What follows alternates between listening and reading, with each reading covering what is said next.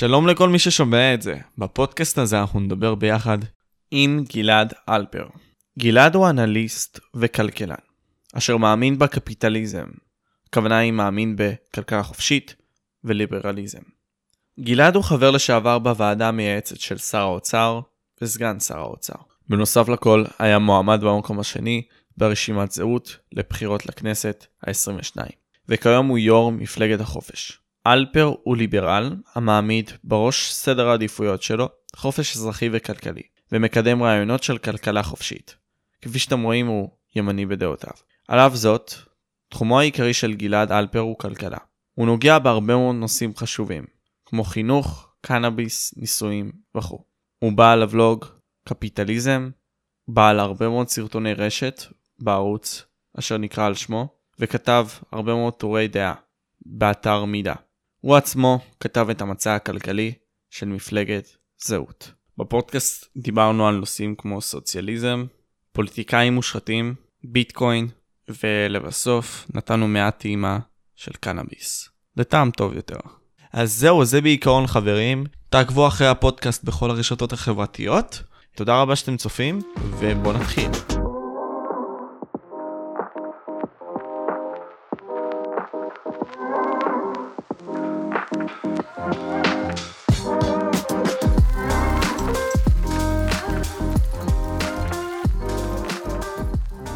קודם כל, אם אתה העלית את זה, אה, מה המפלגה מייצגת בשביל שהצופים שלנו גם ידעו אותה? המפלגה היא מפלגה ליברלית במאה אחוז, כלומר מצד אחד מבחינה כלכלית, כלכלה חופשית, קפיטליזם, אמ, יוזמה פרטית, יוזמה חופשית, כל השמות האלה, ומצד שני גם חופש או ליברליזם גם בצד החברתי, כלומר לגליזציה מלאה של קנאביס, אה, הזכות לשימוש בנשק, או הזכות להחזיק נשק להגנה עצמית אה, ועוד דברים שנוכל לדבר עליהם אבל מאלף עד תו פשוט אה, חירות אישית, ממשלה קטנה, מדינה קטנה ולא מתערפת, חופש מרבי לאזרחים וכולי.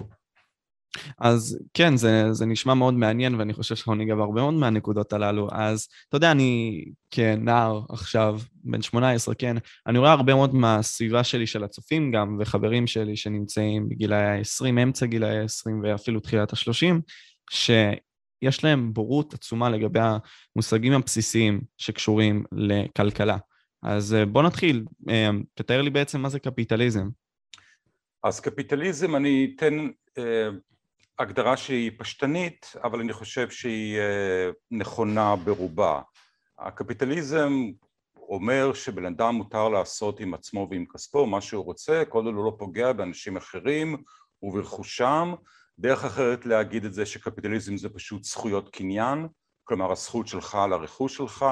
מה שזה אומר בטיפה יותר, בטיפה יותר בפירוט, זה אומר שלבן אדם יש את הזכות לעבוד, להרוויח כסף, לפתוח עסק, לסגור עסק, ועם הכסף והרכוש שהוא צובר מותר לו לסחור, להחליף את זה תמורת שירותים ומוצרים אחרים, מותר לו כאמור להוציא את הכסף, להשקיע אותו, לתרום אותו, לשרוף אותו, לפזר אותו ברוח, מה שהוא רוצה, מותר לו לעשות הכל, כל עוד הוא לא פוגע באנשים אחרים וברכושם כאמור, ולפעמים הכי טוב לתת דוגמאות בשביל לנסות להסביר במה הדברים אמורים אה, והדוגמה, אחת הדוגמאות שאני אוהב זה שלמשל במדינת ישראל בנקים הם לא מוסדות, הם לא מוסדות קפיטליסטיים או לפחות בחלקם הם לא מוסדות קפיטליסטיים נדבר okay. על אוקיי. בנק לאומי, פועלים וכולי והם לא מוסדות קפיטליסטיים כי אולי לא הרבה אנשים יודעים אבל לא קם בנק חדש בישראל, בנק רציני חדש בישראל מאז שנות ה... שישים של המאה העשרים. כלומר אפילו mm. לפני שאני נולדתי רק אז, אה, אה, מאז לא קם בנק בישראל והסיבה שלא קם בנק בישראל זה בגלל שהמדינה דה פקטו אוסרת על פתיחה של בנקים חדשים.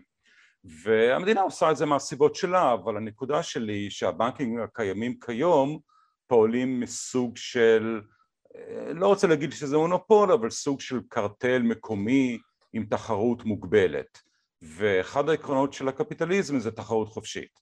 מותר לאנשים להיכנס ולפתוח חברות ולהתחרות בחברות קיימות ולכן mm. סקטור הבנקאות בארץ הוא לא סקטור קפיטליסטי. מנגד okay. אוקיי. אה, מוסדות, אה, סקטור אחר שהוא דווקא כן סקטור קפיטליסטי בישראל, אלה פיצוציות, קיוסקים, mm. כמו שקראו לזה פעם. פיצוצייה זה מוסד קפיטליסטי, וזה מוסד קפיטליסטי כי לי מותר לפתוח קיוסק או פיצוצייה כמעט בכל נקודה בישראל ולהתחרות בפיצוצייה שמעבר לרחוב. ואם אני רוצה להתחרות אני צריך שהפיצוצייה שלי תהיה נקייה ותמכור גרעינים טריים ומה שלא עושים בפיצוצייה. זה מוסד קפיטליסטי. כלומר מה שאני רוצה להגיד שהקשר שאנשים עושים באופן אוטומטי בין קפיטליזם לבין הון גדול ועושר והרבה כסף הוא לא נכון אתה יכול להיות קפיטליסט עני שעושה, שמרוויח מעט מאוד כסף ואתה יכול להיות בעלים סופר מיליונר של בנק מסחרי ואתה בעצם לא קפיטליסט כי המדינה נתנה לך פריבילגיה להפעיל את הבנק הזה שהיא לא נתנה למישהו אחר. אז mm. יש עוד הרבה הרבה הרבה דוגמאות מן הסתם. אבל זה סתם טעימה של מה זה קפיטליזם ואגב, אם אני, אני, אני תכף אשתוק ואתן לך לשאול עוד, אבל... אני שומע אותך. אה, דרך אחרת לחשוב על זה, זה שדווקא בעלי הון, דווקא אנשים מאוד מאוד עשירים, הרבה פעמים מתנגדים לקפיטליזם, או חברות גדולות mm. באופן כללי מתנגדות לקפיטליזם. ומתנגדות לקפיטליזם כי הסיבה שחברות גדולות הן גדולות זה בגלל שיש להן נתח שוק מאוד גדול, הן שולטות בשוק או שולטות בחלק מהותי ממנו. והקפיטליזם או התחרות החופשית מאפשרת לעסקים קטנים וחדשים להיכנס לשוק ולנסות לקחת נתח שוק. וזה האיום הגדול ש... שעומד על אה, כל חברה גדולה וקיימת. לכן חברות גדולות דווקא לא אוהבות תחרות חופשית, משתמשות ברגולציה ובלוביזם ובאמצעים אחרים בשביל לנסות, בשביל לנסות לחסום תחרות ולהיכנס לשוק. ודווקא חברות קטנות, עסקים קטנים, דווקא הם הכי קפיטליסטים, דווקא הם מאמינים בשוק חופשי, מכיוון שהדרך היחידה שלהם לצבור נתח שוק, נתח שוק ולהפוך לחברה גדולה זה דרך תחרות חופשית ורגולציה נמוכה ודווקא הם אוהבים קפיטליזם. ואז כמובן החברות הקטנות שמאוד מצליחות הופכות לחברות גדולות ואז הן מתחילות להתנגד לקפיטליזם, כן? זה לא כל כך. כן. עניין של, אידיאלי, של אה, אידיאולוגיה אצל רוב האנשים, זה פשוט עניין של אינטרסים. כן, זה אדפטציה לסיטואציה מסוימת, זה מאוד מזכיר לי את הדוגמה הזאת לפני שנה שאפל אה, באה וטבעה חברה מסוימת ממש קטנה עם אה, לוגו של הגס, הגס נרוס כזה. כן, אז זו דוגמה מאוד מצחיקה, כי אתה בולע את ה... מה שנקרא את העסק הקטן הזה, ואתה יודע, אני, אני עכשיו תוהה לעצמי גם עם משבר הקורונה, עד כמה המונופול הזה התעצם, מה שנקרא, או ההתרחקות בין העסק הגדול לעסק הקטן. כי סתם דוגמה, אני יודע שזו דוגמה שולית, כן, אפשר לקחת כל מקום בישראל, אבל בנצרת אמ, אין כמעט אנשים בכלל. בעצם 95% או 90% מהעסקים בעצם סגורים, שזה מטורף, כן? אמ, יכול להיות שמבחינת האחוזים אני לא כל הבול, אבל זה קרוב לשם. אה, אז מה לדעתך, אה, עם כל העניין הזה של העסקים הקטנים, האם מדינת ישראל עושה בעצם עוול לאותם עסקים, ואם כן, איך אפשר לשפר את זה לדעתך? מדינת ישראל עושה עוול נוראי לעסקים קטנים כבר הרבה מאוד שנים. יכול להיות שהדבר הזה נובע מאולי הרקע המפאיניקי של המדינה שעוד בהקמתה שנאה את הבורגנות ואת הסוחרים ורצתה לפגוע בהם עוד אז, השורשים הסוציאליסטיים שהם הורסים במידה רבה את כלכלת ישראל עד היום, זה קיים כבר עשרות שנים וזה בוודאי הגיע לסוג של שיא בתקופת הקורונה כשהמדינה אסרה על עסקים קטנים לפתוח ולעבוד ובכך היא כנראה הרסה עשרות אלפים או מאות אלפי עסקים קטנים שהם תמיד חיים על הקשקש ובקושי מתקיימים ובקושי מרווחים, אה, מרוויחים ואז אתה סוגר אותם ואתה גורם להם לפשוט רגל וזה דבר שהוא עצוב בצורה שלא תיאמן, כי יש כאן הרבה מאוד אנשים שאולי החלום שלהם נהרס בגלל המדינה, וכמובן שהעסקים הגדולים שיש, שיש להם רזרבות, יש להם יכולת לקבל סיוע מהמדינה כי יש להם קשרים פוליטיים, ויש להם כסף להפעיל לוביסטים ועורכי דין וכל הדברים האלה, הם כמובן מתחזקים עוד יותר כשהמדינה בעצם כמעט בשמם הורסת את העסקים הקטנים שמתחרים בהם. אני, רק אני רק אוסיף לגבי אה, איך המדינה במשך עשרות שנים כבר פוגעת בעסקים קטנים דרך רגולציה. רגולציה הכוונה לאוסף של חוקים ותקנות שדרכם המדינה מפקחת על הכלכלה. למשל כשאתה רוצה לפתוח פאב המדינה מחליטה בדיוק איך אתה אמור לבנות את הפאב שלך, מה יהיה גודל המטבח, איזה תנורים צריך לשים שם, איך צריך לבנות את כל המקום וכולי. עד כדי כך? כן, אה, בצורה... זה, זה, זה, זה דברים שאולי קצת קשה להאמין בהם, או להאמין שהם נכונים, עד שלא נתקלים בהם, ועד שלא שומעים סיפורים של אנשים שממש ניסו לפתוח עסק בישראל, וויתרו בגלל שהם לא הצליחו לעמוד ברגולציה המטורפת, או שהם הצליחו לפתוח את העסק, אבל הם אף פעם לא מצליחים לפתח אותו כמו שצריך, כי הם צריכים להוציא יותר מדי זמן וכסף רק על לציית לרגולציה של המדינה. וצריך לומר שלעסקים גדולים אין בעיה כזו, או הבעיה אצלם היא הרבה יותר קטנה. כי עוד פעם, יש להם כסף, יש להם ניסיון, יש להם עורכי דין, יש להם רואי חשבון, יש להם דרך להשפיע על הרגולציה כי יש להם קשרים פוליטיים, ובמידה רבה מאוד הרגולציה בחלקה ולדעתי ברובה המוחלט בנויה בשביל לדפוק עסקים קטנים ולעזור לעסקים גדולים. הרגולציה לא באמת שם בשביל לעזור לנו או להגן עלינו מהרשעות של הקפיטליסטים רודפי הבצע שמנהלים עסקים וכל השאיפה שלהם זה להרעיל אותנו עם המזון המקולקל שלהם וכל השטויות האלה.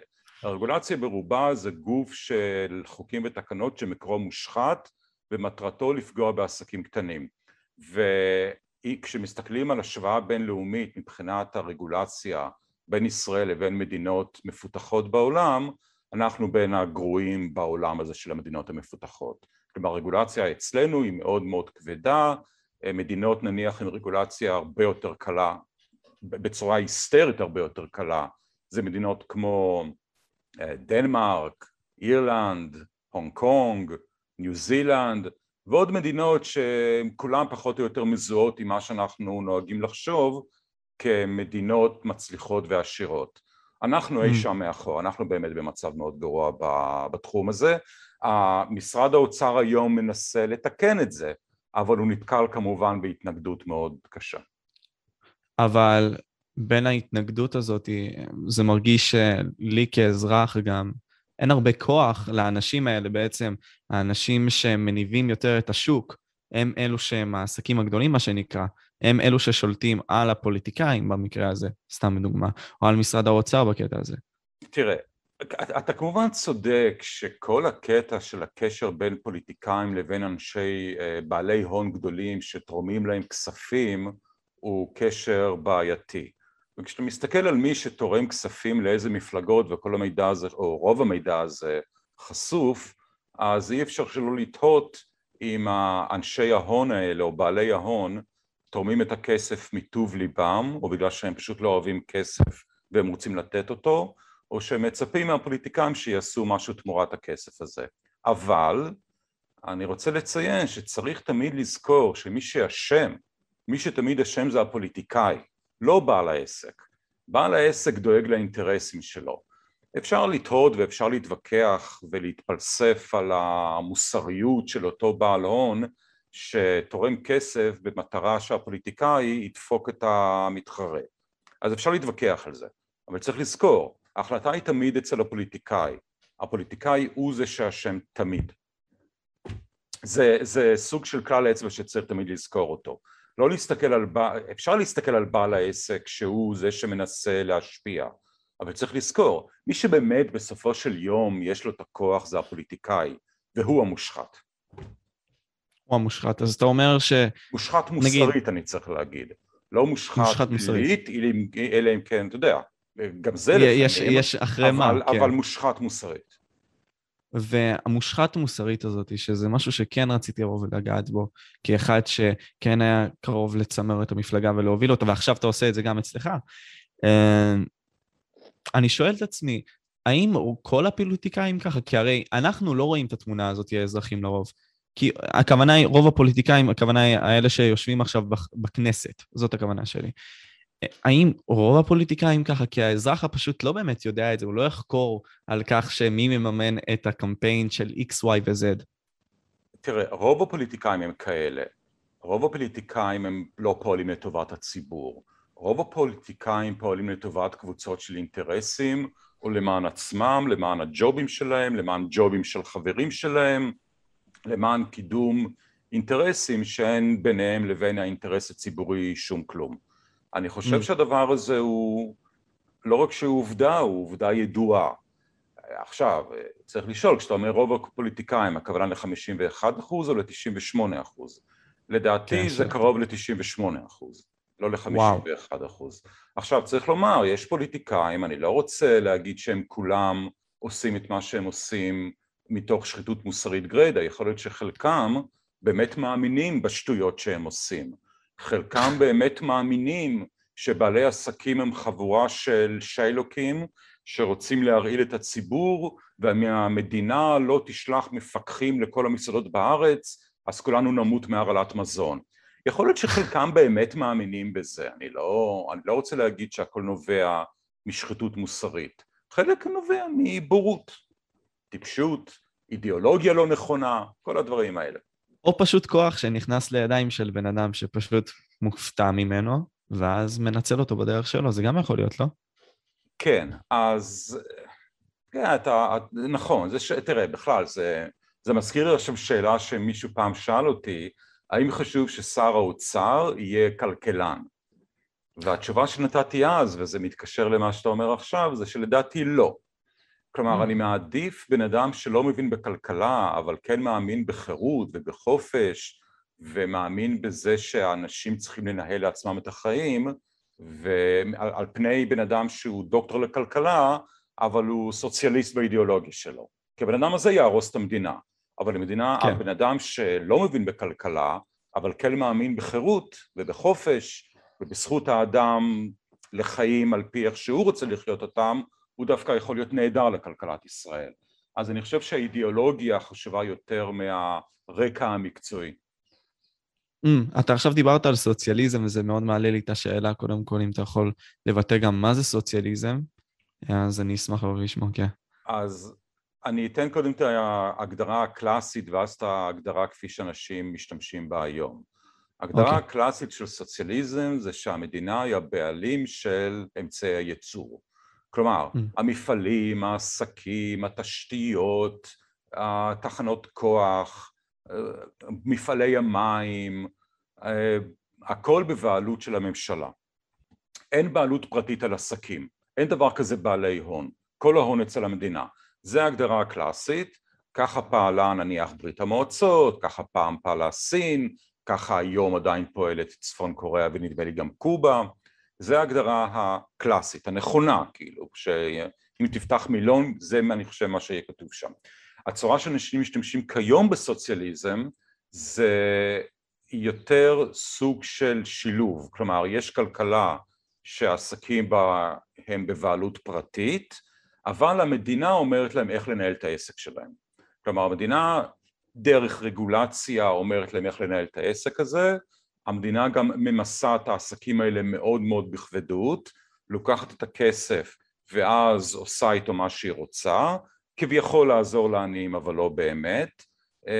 זה מה שיותר קיים בכלכלות כמו אה, כמה מהכלכלות הדרום אמריקאיות. ונצואלה בדוגמה. ו... אה, טוב, ונצואלה אני חושב זה יותר סוציאליזם קלאסי. אבל אני okay. מדבר אוקיי. על מדינות דרום אמריקאיות אחרות, אה, אולי במידה מסוימת מקסיקו, במידה, במידה מסוימת ישראל, במדינה מסוימת מדינות לא מפותחות ולא מצליחות אחרות. עכשיו צריך mm. להגיד, הכל זה ספקטרום, כלומר אין את הסוציאליזם המוחלט ואין את הקפיטליזם המוחלט. יש מדינות שהן הרבה יותר כאלה והרבה יותר כאלה. גם נכון. המדינה הקפיטליסטית ביותר באירופה שהיא שווייץ, היא לא קפיטליסטית, לא קפיטליסטית במאה אחוז, ואפילו לא קרוב לזה אפילו. היא אפילו, היא פשוט הרבה יותר קפיטליסטית מאחרים. גם, אה, אני מתאר לעצמי, צפון קוריאה יש בעיים של שוק חופשי. אולי, אולי אין שם כלום, אני לא בטוח. מה שאני רוצה להגיד זה ספקטרום. והמטרה, וזו המטרה שלי כפוליטיקאי, זה לקחת את ישראל כמה שיותר לצד הקפיטליסטי. כי זה הצד mm. המשגשג, זה הצד המוסרי, זה הצד המצליח, זה הצד שמספק את רמת החיים ואיכות החיים הגבוהה ביותר שאפשר. אז בוא נגלוש עם זה יותר, בעצם בוא, בוא נשווה את שני הדברים האלה, נשים את קפיטליזם נגד סוציאליזם. בוא תסביר על זה כאילו, כלומר. אוקיי, okay, אז אני אתחיל בזה שמבחינה, כש... אולי הנקודה הראשונה להתחיל בזה, זה, זה, דיברתי על זה קצת, אבל לומר אה, מי הם המדינות הקפיטליסטיות ומי הן המדינות הפחות קפיטליסטיות. ויש דירוגים בינלאומיים שמנסים לעשות את זה, הדירוג, אה, המכון הקנדי שנקרא מכון פרייזר, זה מכון שעושה את הדירוגים האלה, וזה נדמה לי המכון שנותן את הדירוג שהוא הכי פופולרי והכי בשימוש, הם מסתכלים על כל מיני קטגוריות, למשל האם המדינה, האם המערכת המשפטית מגנה על זכויות קניין, למשל האם המסחר הוא חופשי, כלומר האם מותר לייבא ולייצא, מהו גודל הממשלה, מהו שיעור המס, אה, מהי מידת הרגולציה ועוד כל מיני דברים קטנים, הם עושים סוג של ממוצע ואז הם מדרגים.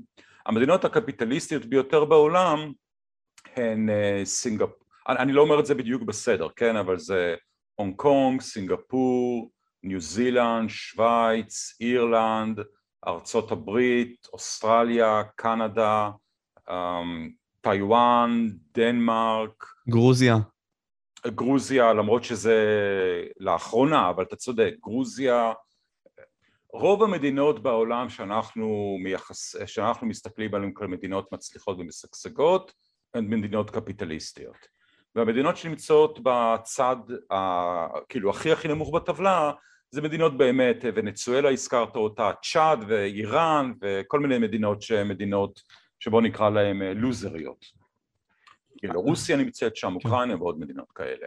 ואנחנו נמצאים בערך במקום 38 או משהו בסגנון. כלומר אנחנו קרוב לזנב של העולם המפותח מבחינת רמת הקפיטליזם. ואם אם אני מנסה במילה אחת אולי לנסח את החזון הפוליטי שלי, אני רוצה להיות בטופ שלוש של העולם מבחינת מידת הקפיטליזם, לצד מדינות כמו ניו זילנד, סינגפור, הונג קונג, אירלנד וכולי וכולי. אה, שצריך נכון. להודות, אני חושב שזה מועדון די מצליח. עכשיו, מה שמעניין כשמסתכלים על הרשימה הזו, שאין מדינה אחת בעולם שהייתה קפיטליסטית לאורך זמן והיא לא מדינה עשירה, מצליחה ומשגשגת. אין אפילו אחת. אין שום דוגמה נגדית למדינה שהיא קפיטליסטית לאורך זמן והיא לא מצליחה מאוד. מצד שני, אין דוגמה אחת למדינה שהייתה לא קפיטליסטית לאורך זמן והיא מצליחה ומשגשגת. כלומר, אין כאן, אין כאן false positives ואין כאן false negatives. להיות קפיטליסטי זה תנאי הכרחי ומספיק למדינה להיות מדינה עשירה ומשגשגת.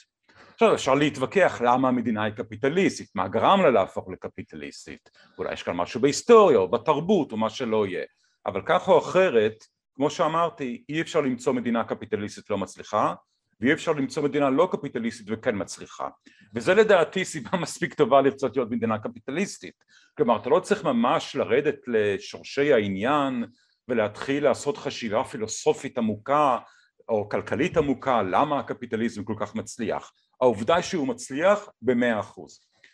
עכשיו, אם מתחילים לחשוב למה המדינות הקפיטליסטיות כל כך מצליחות, פה זה הופך להיות הרבה יותר מסובך. ואני יכול לתת טעימה של כמה, או לגעת בכמה מהסיבות שאפשר לדמיין למה מדינות קפיטליסטיות הן מדינות מצליחות. ודוגמה אחת שאני אתן, דיברנו על זה, אז אני אוסיף, אז אני, אני, אני אזכיר את זה, זה הקטע של הרגולציה. ככל שהרגולציה נמוכה יותר, כך המדינה נחשבת לקפיטליסטית יותר. כן, כמו שאמרתי, יש הרי כמה קטגוריות שעושים להם ממוצע, ואז מחליטים בסך הכל אם המדינה היא קפיטליסטית יותר או פחות, ומידת הר... או רמת הרגולציה זה אחד מהקטגוריות האלה, וככל שהרגולציה נמוכה יותר הקפיטליזם הוא חזק יותר, ואתה יכול להגיד שככל שהרגולציה נמוכה יותר, יותר קל לפתוח עסקים. כן, יותר okay. אוקיי. קל לבן אדם לפתוח עסק ולהתחרות, מה שאומר שיש יותר תחרות במשק, המחירים נמוכים יותר, האיכות של המוצרים והשירותים גבוהה יותר, ויש גם יותר מוביליות חברתית, כן? הבן אדם שפתח עסק קטן אה, לא צריך להשקיע המון המון כסף בלציית לכל מיני רגולציה מטורפת, הוא יכול לפתוח את העסק יחסית בזול ולהתמקד בפיתוח העסק, לא בציות לרגולציה. והדבר הזה כאמור תורם לרמת החיים ותורם למוביליות החברתית. דרך אחרת שבה הקפיטליזם הופך אותנו לעשירים יותר זה דרך הקטע של מסחר בינלאומי ואני לוקח בכוונה את הדוגמה הזו כי במדינת ישראל יש כיום את הממשלה מנסה לקדם רפורמה בחקלאות, כן? אה, למדינת ישראל כמעט, אה, יש איסור לא מוחלט ולא כוללני, אבל יש איסור על יבוא של הרבה מינים של פירות וירקות. התוצאה היא שהמחיר של הפירות וירקות בארץ הוא מאוד גבוה, יחסית למדינות מפותחות אחרות, והאיכות של הפירות וירקות הוא מאוד נמוך. איכות נמוכה, האיכות היא הרבה יותר נמוכה. וזה פוגע ברמת החיים, כי אנשים צריכים להוציא יותר כסף על מזון, וזה אגב גם פוגע בבריאות, ואפשר לדבר על זה אם אתה רוצה. אה, אז במדינה קפיטליסטית שבה יש יבוא חופשי, כל המוצרים והשירותים הם הכי זולים והכי, ובאיכות הכי גבוהה שאפשר לקבל בעולם הזה, ואז לאנשים יש רמת חיים יותר גבוהה, יש להם יותר הכנסה פנויה להשקיע נניח בפתיחת עסק מכיוון שהמחיר של המוצרים והשירותים הוא נמוך יותר ואם מישהו גם רוצה לפתוח עסק והוא צריך לייבא חומרי גלם בשביל לתדלק את העסק שלו הוא יכול לעשות את זה יותר בזול ויותר בקלות וזה עוד דוגמה איך קפיטליזם אה, תורם לשגשוג כלכלי. אני יכול לדבר עוד ועוד ועוד על הדבר הזה אבל אני פחות שזה ישעמם את הצופים שלך. לא, הכל בסדר, אני אה, יותר שמח לשמוע את זה, זה גם השכיל אותי עכשיו מהטיפה, כן, אבל אתה יודע, אני עכשיו חושב לעצמי תוך כדי השיח הזה, כשאנחנו מדברים על סוציאליזם, שג'ורג' אורוול בספר שלו של הדרך לרציף של ויגן פיר בעצם, אמר שסוציאליזם לא בהכרח אומר שהאנשים, כאילו, שהסוציאליסטים אוהבים אנשים. זה לא בהכרח נכון. הם פשוט שונאים את העשירים. אה, אז תן לי לקחת את הנקודה הזו שאמרת וקצת לפתח אותה, מכיוון שאחד הדברים שכשאתה מסתכל על אה, כל, כל מיני ביקורות שמותחות בקפיטליזם, אחד הביקורות אני חושב הכי נפוצות זה שהקפיטליסטים הם אנשים רעים. שהסוציאליסטים הם טובים כי הם דואגים לעניים, והקפיטליסטים הם אנשים מרושעים כי אכפת להם רק מכסף. והמציאות היא הפוכה בדיוק. המציאות, המציאות היא הפוכה בדיוק. א', המציאות היא הפוכה במובן הזה שבמדינות קפיטליסטיות מצבם של העניים הוא לאין ארוך יותר טוב ממצבם של העניים במדינות פחות קפיטליסטיות. אם מסתכלים על ה... א', על האחוז מההכנסה הלאומית, אבל זה אולי פחות חשוב. אם מסתכלים על הכנסה אבסולוטית לבן אדם בעשירון התחתון, במדינות קפיטליסטיות, הקפיטליסטית ביותר, ההכנסה האבסולוטית מותאם לכוח הקנייה של אנשים בעשירון התחתון היא פי שלוש או ארבע מהכנסה של אנשים בעשירון התחתון במדינות פחות קפיטליסטיות. ואגב זה נכון. אולי מובן מאליו, כן, כשחושבים על זה שהרי ברור שבן אדם שהוא בעשירון התחתון בישראל מצבו הכלכלי טוב יותר מאשר בעשירון התחתון בצ'אד או באיראן ומצבו של העשירון התחתון בשוויץ יותר טוב ממצבו של העשירון התחתון בישראל אבל מעבר לקטע של ההכנסה, מעבר לקטע שברור שרמת החיים של העניים במדינות קפיטליסטיות היא גבוהה הרבה יותר מרמת החיים של עניים במדינות פחות קפיטליסטיות, יש גם הרבה מחקרים על אופי האוכלוסייה, איך אנשים מתנהגים אחד לשני במדינות קפיטליסטיות ופחות קפיטליסטיות. ורוב המחקרים, רוב המחקרים, כמעט כולם בעצם מראים שבמדינות קפיטליסטיות אנשים תורמים יותר כסף, הם הגונים יותר, הם אדיבים יותר, הם נחמדים יותר, הם משקרים פחות והם מתייחסים בסך הכל באופן כללי אחד לשני בצורה הרבה יותר יפה מאשר במדינות לא קפיטליסטיות. כלומר במילים אחרות במדינות קפיטליסטיות הם אנשים, אנשים הם טובים יותר. אפשר טיפה להתווכח עכשיו האם המדינות הקפיטליסטיות הן קפיטליסטיות כי אנשים הם טובים יותר או בגלל ש... או שאנשים הם טובים יותר במדינות קפיטליסטיות כי אלה מדינות קפיטליסטיות. אפשר להתווכח yeah. על זה. יכול להיות שיש בזה גם בזה וגם בזה. כי למשל אם מנסים לחשוב על דוגמה קצת קיצונית של מזרח גרמניה בתקופה הקומוניסטית שלה, כן. או בעצם מזרח גרמניה הייתה רק תקופה קומוניסטית, כן? אבל בתקופה כן. ההיא של אה, המלחמה הקרה, אחרי שעשו את החומה וכולי, נכון. אה, זה הפכה להיות מדינה של משטרה חשאית, שאנשים מלשינים אחד על השני, ילדים מלשינים על ההורים שלהם, אז ברור שהאוכלוסייה שם שונאת אחד את השנייה, חושדת אחד בשנייה, ובגלל שמאוד מאוד קשה להסתדר כלכלית במדינה כזו, ברור שמעשי אה, הונאה וגניבה ושוד ואלימות הם כנראה יותר נפוצים מאשר במדינה שבה אתה לא חייב להיות מניאק בשביל לחיות טוב. נכון. אז זה דוגמה אחת, זה כל מיני, אפשר להתווכח על זה עוד ועוד, אבל נכון. זה, זה בוודאי מעניין שבאופן מובהק במדינות קפיטליסטיות יותר תורמים הרבה יותר כסף. אגב, במדינות קפיטליסטיות יותר ההכנסה של האב מנבא את האוכלוסייה של הבן פחות טוב מאשר במדינות לא קפיטליסטיות ומה שאני, שאני רוצה להגיד בזה שבמדינה סוציאליסטית אם אבא שלך עשיר אתה תהיה עשיר כי מה זאת אומרת אבא עשיר במדינה סוציאליסטית? זה איזה מניאק כנראה שמחובר לשלטון והוא לא שם כי הוא מייצר מוצר שאנשים רוצים אה, והוא ממש מוצלח, לא, יש לו כנראה קשרים. זה מה שיש פשוט. זה מה שיש, ויש וה... לו קשרים, וגם הבן שלו מסודר. במדינה קפיטליסטית, גם אם אבא שלך לא מסודר טוב ולא עשיר, יש לך סיכוי טוב אם אתה מספיק חכם, מספיק עובד קשה, מספיק כישרוני, ויש לך מזל, גם זה אלמנט חשוב בחיים, יש לך סיכוי טוב יותר להסתדר בחיים, והדבר הזה הוא מבוסס על, אה, אה, הדבר הזה מבוסס על ההיגיון של הקפיטליזם. אבל אני מתכוון שהמצב הזה שבו באמת במדינה קפיטליסטית ההכנסה של האבא לא מנבא בצורה טובה את ההכנסה, את ההכנסה של הבן זה עובדה סטטיסטית ככל שסטטיסטיקה יכולה להיות עובדה כן אבל אבל, אבל מה שאני רוצה להגיד שזה לא המצאה יש קורלציה מסוימת לא איזה כן אני רוצה להגיד זה לא המצאה זה לא איזה תיאוריה פילוסופית על איך הקפיטליזם יכול להשפיע על מוביליות חברתית לא זה עובדה במדינות קפיטליסטיות יותר המוביליות החברתית היא גבוהה יותר. נכון. עכשיו אני מבין למה ישראלים יותר משקרים, כן, אה, עכשיו זה הכל גלוי לי לפתע. בגלל מה שאמרת, כן. אתה אולי קצת צוחק, אבל זה לא מצחיק. זה ממש ככה.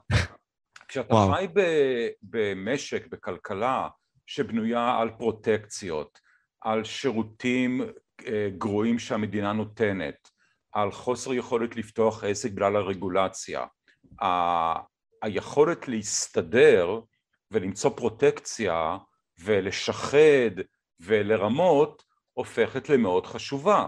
זו עובדה מאוד מאוד עצובה, אבל ברור שזה נכון. למשל, אם מסתכלים על אחד הסקטורים החולים ביותר בארץ, שזה סקטור הנדל"ן, כידוע, אי אפשר כמעט לבנות אה, בית בארץ בלי להשתמש במאכר בעירייה. אי אפשר. יש בזה משהו.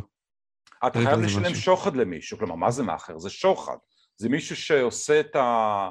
שמשמש מתווך לתשלום שוחד. אמ, אז זה סימן קלאסי, סימפטום קלאסי של מערכת כלכלית סוציאליסטית, בולשביקית, מתוכננת מרכזית, איך שלא תקרא לזה.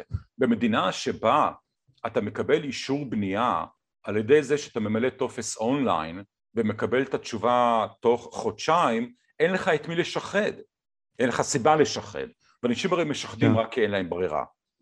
ואגב, אה, כמאמר מוסגר, לפחות לדעתי, ואני חושב שאפשר להסביר את זה, כשיש מעשה שוחד, המושחת הוא זה שמקבל את השוחד, לא זה שמשלם את השוחד.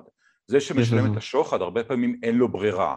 זה שמקבל את השוחד הוא המניאק האמיתי ביחסים האלה. אבל, אבל זה, נקודה, זה נקודה אחרת. אמ, ואגב, אם אני אקח את הקטע של הנדל"ן ואני קצת, קצת אה, נדבר על זה במאמר מוסגר, אחד הסיבות, אני חושב, שסקטור הנדל"ן בישראל ממשיך להיות כל כך חולני, כל כך מנוהל מרכזית, אחד הסיבות שאין אפילו פוליטיקאי אחד למיטב ידיעתי שמציע פתרון אמיתי לפתרון הבעיה הזו, זה שבגלל שכל כך הרבה אנשים נהנים מזה שהסקטור הזה חולני, בגלל שהם נהנים מזה שהסקטור הזה מושחת. הרי אם באמת אה, יעשו ליברליזציה של שוק הנדל"ן, מי, מי יקבל את השוחד? למי יהיה הכוח? מי יוכל עכשיו לאשר או לא לאשר אה, כל מיני, לא יודע, פרויקטים של בנייה? מי יוכל לקבל ג'ובים? מי יהיה לו את האצבע על השלטר של מכירת קרקעות? כל האנשים האלה, ועדות התכנון והעיריות וכל הסיפורים האלה, יאבדו את הכוח שלהם, יאבדו את היכולת לסחוט את הציבור ולקבל שוחד, וזו סיבה לדעתי עמוקה ומרכזית למה כל כך קשה לרפא את הסקטור הזה. מזכיר לי מאוד מה, שהיה, מה שקרה עם תיאודור רוזוולט לפני איזה מאה שנה בערך, שהוא פירק פשוט את כל המונופול של אנדרו קרנגי באותה תקופה, זה משהו שאנחנו לא עושים ברגע זה, כן? אה, אבל אני מאוד מסכים איתך שגם בכללי, אנחנו נרחיב על זה, כן. אה, הממשלה ברגעים הללו לא מנסה לבוא ולהתעכב על הדברים האלה. יש הרבה מאוד בעיות שהן מאוד עמוקות ופשוט לא נכנסים אליהן, כי אני, אני באמת מנסה לבוא ולהבין, את ה, לשים את האצבע לעניין. למה, למה באמת אנשים כאלה שהם נבחרים על ידינו, בעצם לא מבצעים את המשימה שבעצם מוטלת עליהם, וזה להגן עלינו בקטע הזה. אז, אז, אז תן, אני אענה על זה, ואחרי זה תן לי, תזכיר לי לחזור לסיפור של קרנגי, כי אני לא בטוח שהסיפור של תיאודור רוזוולט וקרנגי הוא נכון, אבל לתת תשובה עכשיו למה ששאלת, אז אחת השאלות שאני מקבל, אה, שזה גרסה של מה שעכשיו אמרת, זה אם זה כל כך מובן מאליו וכל כך ברור שקפיטליזם עובד כל כך יפה, אם באמת אין מדינה קפיטליסטית בעולם שהיא לא משגשגת ואין מדינה לא קפיטליסטית שכן משגשגת, אז למה אנחנו לא קפיטליסטים? מה, הפוליטיקאים לא רואים את העובדות הכל כך פשוטות האלה? ואני חושב שהבעיה בשאלה הזו זה שאנשים מניחים שהמטרה של, הפוליטיקאים זה לשפר את כלכלת ישראל או לשפר לנו את החיים. זו לא המטרה שלהם, זו לא המטרה של הפוליטיקאי. המטרה של hmm. הפוליטיקאי זה בראש ובראשונה להיבחר שנית, אחרי זה להעשיר את עצמו, אחרי זה להעשיר את המשפחה והמקורבים שלו, לחלק ג'ובים לכל החברים וכל אלה שעזרו לו להגיע לאן שהוא הגיע, ואולי יש איזושהי מטרה חמישית שאני לא זוכר כרגע. אבל בכל רשימת המטרות האלה אנחנו לא מופיעים, אנחנו לא קשורים לזה בכלל. הפוליטיקאים הם לא שם בשבילנו. וזה לא הדבר הכי חשוב שאנשים צריכים, אה, צריכים להבין. הפוליטיקאים הם שם לא בשבילנו, הם בשביל עצמם. אה, עכשיו, כשאני אומר הפוליטיקאים, אני מדבר על רובם הענק, כן, אני לא מדבר על מאה אחוז מהם. אה, ברור שיש יוצאים מן הכלל. גם אני שואף להיות פוליטיקאי שיושב בכנסת, אז אני עכשיו מצהיר שאני לא אחד מהאנשים האלה, כן? אז זה לא מאה אחוז, אבל אני חושב שזה אחוזים מאוד מאוד גבוהים. זה לא 51 נכון. אחוז כמו שאמרתי בתחילת השיחה, זה יותר קרוב ל-98 אחוז. אם אתה מבין מה התפקיד האמיתי של הפוליטיקאי, אם אתה מבין באמת מה האג'נדה שלו ולמה הוא שם, אז הרבה יותר פשוט להבין מה קורה במדינה. אז זה הרבה יותר פשוט להבין למה הרגולציה כל כך כבדה, הרבה יותר פשוט להבין למה אי אפשר לייבא לארץ פירות וירקות, הרבה יותר פשוט להבין למה שוק הנדל"ן נראה כמו שהוא נראה, למה מערכת החינוך נראית כמו שהיא נראית, למה המשטרה עושה את מה שהיא עושה ונדבר על זה אם תרצה בהקשר של הקנאביס, הדברים האלה פתאום הופכים להיות להרבה יותר ברורים. ועכשיו אפשר גם להתחיל לשאול, אוקיי, למה לא כל המדינות הן כאלה?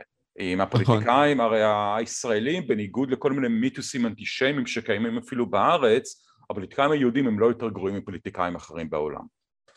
אז מה כל כך מיוחד במדינות אחרות? ופה אפשר לדבר על מסורת, על מזל, על uh, עניין של תרבות וכל מיני דברים מהסוג הזה. אבל שוב, צריך לזכור, לפחות בהקשר של הארץ, הפוליטיקאים הם שם בשביל המטרות המושחתות של עצמם. ואני משתמש במילה מושחתות מכיוון שזה לא לגיטימי. זה, זה, זה שהפוליטיקאים המטרה שלהם זה לשרת את עצמם ואת המקורבים שלהם, זה מסביר למה הם עושים את מה שהם עושים. אבל זה לא לגיטימי, זה לא אמור להיות מה שהם עושים.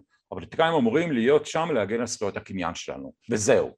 ואם אתה רוצה להיות קצת יותר רחב בהגדרה, הפוליטיקאים הם שם בשביל לשפר את רמת החיים שלנו ואת רמת החירות שלנו. זה מה שהם אמורים לעשות. זה שהם לא... שחיתות נפשית או שחיתות אה, מוסרית, זו מילה יותר נכונה. אה, טוב, אפשר לדבר על זה עוד ועוד, אבל אני... כן, אם אתה מדבר על הפוליטיקאים, עוד פעם, אני אתקן את הטעות שלי, זה דיברתי על רוקפלר עם ג'ון די, אה, זה שרוזוולט בא ופירק שמה את כל מה שקשור לנפט. כן, את Standard Oil. אז, כן, Standard Oil. אז אם הזכרת את זה עוד פעם, אני רק בהערת אגב, כי זה לא קשור בדיוק לשיחה שלנו, אני אגיד שהפירוק של Standard Oil, אה, אגב, כיום כשמסתכלים על חברות הנפט בעולם, אה, Chevron, Exxon Mobil, צריך לזכור, אלה חברות שהן כולן יצאו מ Standard Oil שלפני הרבה מאוד שנה. אה, צריך פשוט לחשוב כמה Standard Oil הייתה מדהימה, שאפילו השברים שלה עם חברות הנפט הגדולות כיום בארצות הברית. לגמרי. Uh, צריך לזכור, uh, רוקפלר הגיע לאן שהוא הגיע כי הוא היה איש עסקים מאוד מאוד מוצלח, מאוד מבריק, מאוד חדשני והוא תרם לרמת החיים של האמריקאים הרבה יותר ממה שתיאודור רוזוולט היה יכול לעשות באלף תקופות חיים. רוקפלר הוא הגיבור של הסיפור הזה, לא רוזוולט. אה, מה שרוקפלר עשה, אני לא רוצה, זה, זה, לא, זה לא נושא השיחה, אני לא רוצה אבל להיכנס לזה יותר מדי. אני רק רוצה להגיד שהסיבה שנכנסו ברוקפלר זה לא בגלל שאזרחי ארצות הברית היו לא מרוצים מזה שהנפט שרוקפלר מכר להם היה זול ואיכותי והנפט שהוא מכר להם היה זול ואיכותי לאין ארוך יותר ממה שהם קיבלו מכל, אה, מכל איש נפט אחר הסיבה שארצות הברית נכנסה ברוקפלר בסופו של דבר זה בגלל שהמתחרים שלו לא הצליחו להתמודד איתו ואז הם פנו, עשו לובי והצליחו לשכנע את הפוליטיקאים האמריקאים וזה חלק מכל התנועה הפרוגרסיבית שאז הייתה, לא רוצה להגיד בשיאה, כן, אבל היא אז ממש צברה תאוצה בארצות הברית והם שכנעו את הממשלה לדפוק את רוקפלר כדי שהם המתחרים יוכלו סוף סוף להתחרות פה אבל נכון. זה לא נושא השיחה. נכון, אה, אני, אם נחזור לכל העניין של הסוציאליסטים, כן, כי נזכרתי פה במשהו שבארצות הברית, אם אנחנו ניקח אותה כמעצמה, אה, כאילו, יש לנו עשרה אנשים בחדר, ומתוכם ארבע בעצם מאמינים בסוג מסוים של סוציאליזם, כן? אז פשוט אני אומר לעצמי שאותם אנשים, אה, בכמות כזאת גבוהה, וגם בארצות הברית שהיא מדינה קפיטליסטית מה שנקרא, כן? והקטע הוא שהם ברוב המקרים יותר עשירים מ-90% מהעולם, והם אומרים בעצם שיש אי צדק בעצם לאותם אנשים, זה, זאת צביעות מסוימת שאני בא ונזכר בה, כן? כי אני אומר לעצמי, אוקיי, אתם עכשיו מקדמים איזושהי אג'נדה, וזאת אג'נדה עולמית, שאני גם אשמח לבוא ולהיכנס על זה, כן? עם כל העניין הזה של המגדר, וכל העניין הזה של השוויון, שזה עוד משהו שאפשר לדבר עליו עכשיו עם החברות בכללי. אה, פשוט אי צדק מבחינתי, כן? אה, אני אשמח כן לגעת אבל בזה, בכל העניין הזה של הפמיניזם, אני טיפה איכשהו אכנס לזה, כן? אה, הרבה מאוד אנשים יגידו עכשיו שהשוק, מה שנקרא עכשיו, הוא לא שוויוני. הוא לא פייר בכלל, והוא לא נותן לנשים, סתם דוגמה, זכות להיות שווים לגברים. וזה נכון, זה נתון שמבחינת סחר הממוצע, אם ניקח את ישראל, הוא לא שווה. מה אתה חושב על זה? אני אתחיל מזה שהעולם הוא לא הוגן. אני הרבה הרבה הרבה פחות יפה מברד פיט, אני, יש לי הרבה הרבה פחות IQ מאיינשטיין, אני איש עסקים הרבה הרבה הרבה פחות כישרוני מג'ף בזוס, אני סובל מאפליה מאוד מאוד קשה. אני לא יפה כמו ברד פיט, אה, אני לא חכם כמו איינשטיין ואני לא איש עסקים כמו ג'ף בזוס. ונולדתי ככה. נולדתי הרבה פחות יפה מברד פיט והרבה פחות חכם מאיינשטיין, וזה לא הוגן, אז אני אתחיל בזה. לגבי, אה, לגבי ההבדלים בין אה, שכר נשים וגברים בישראל ובעולם באופן כללי.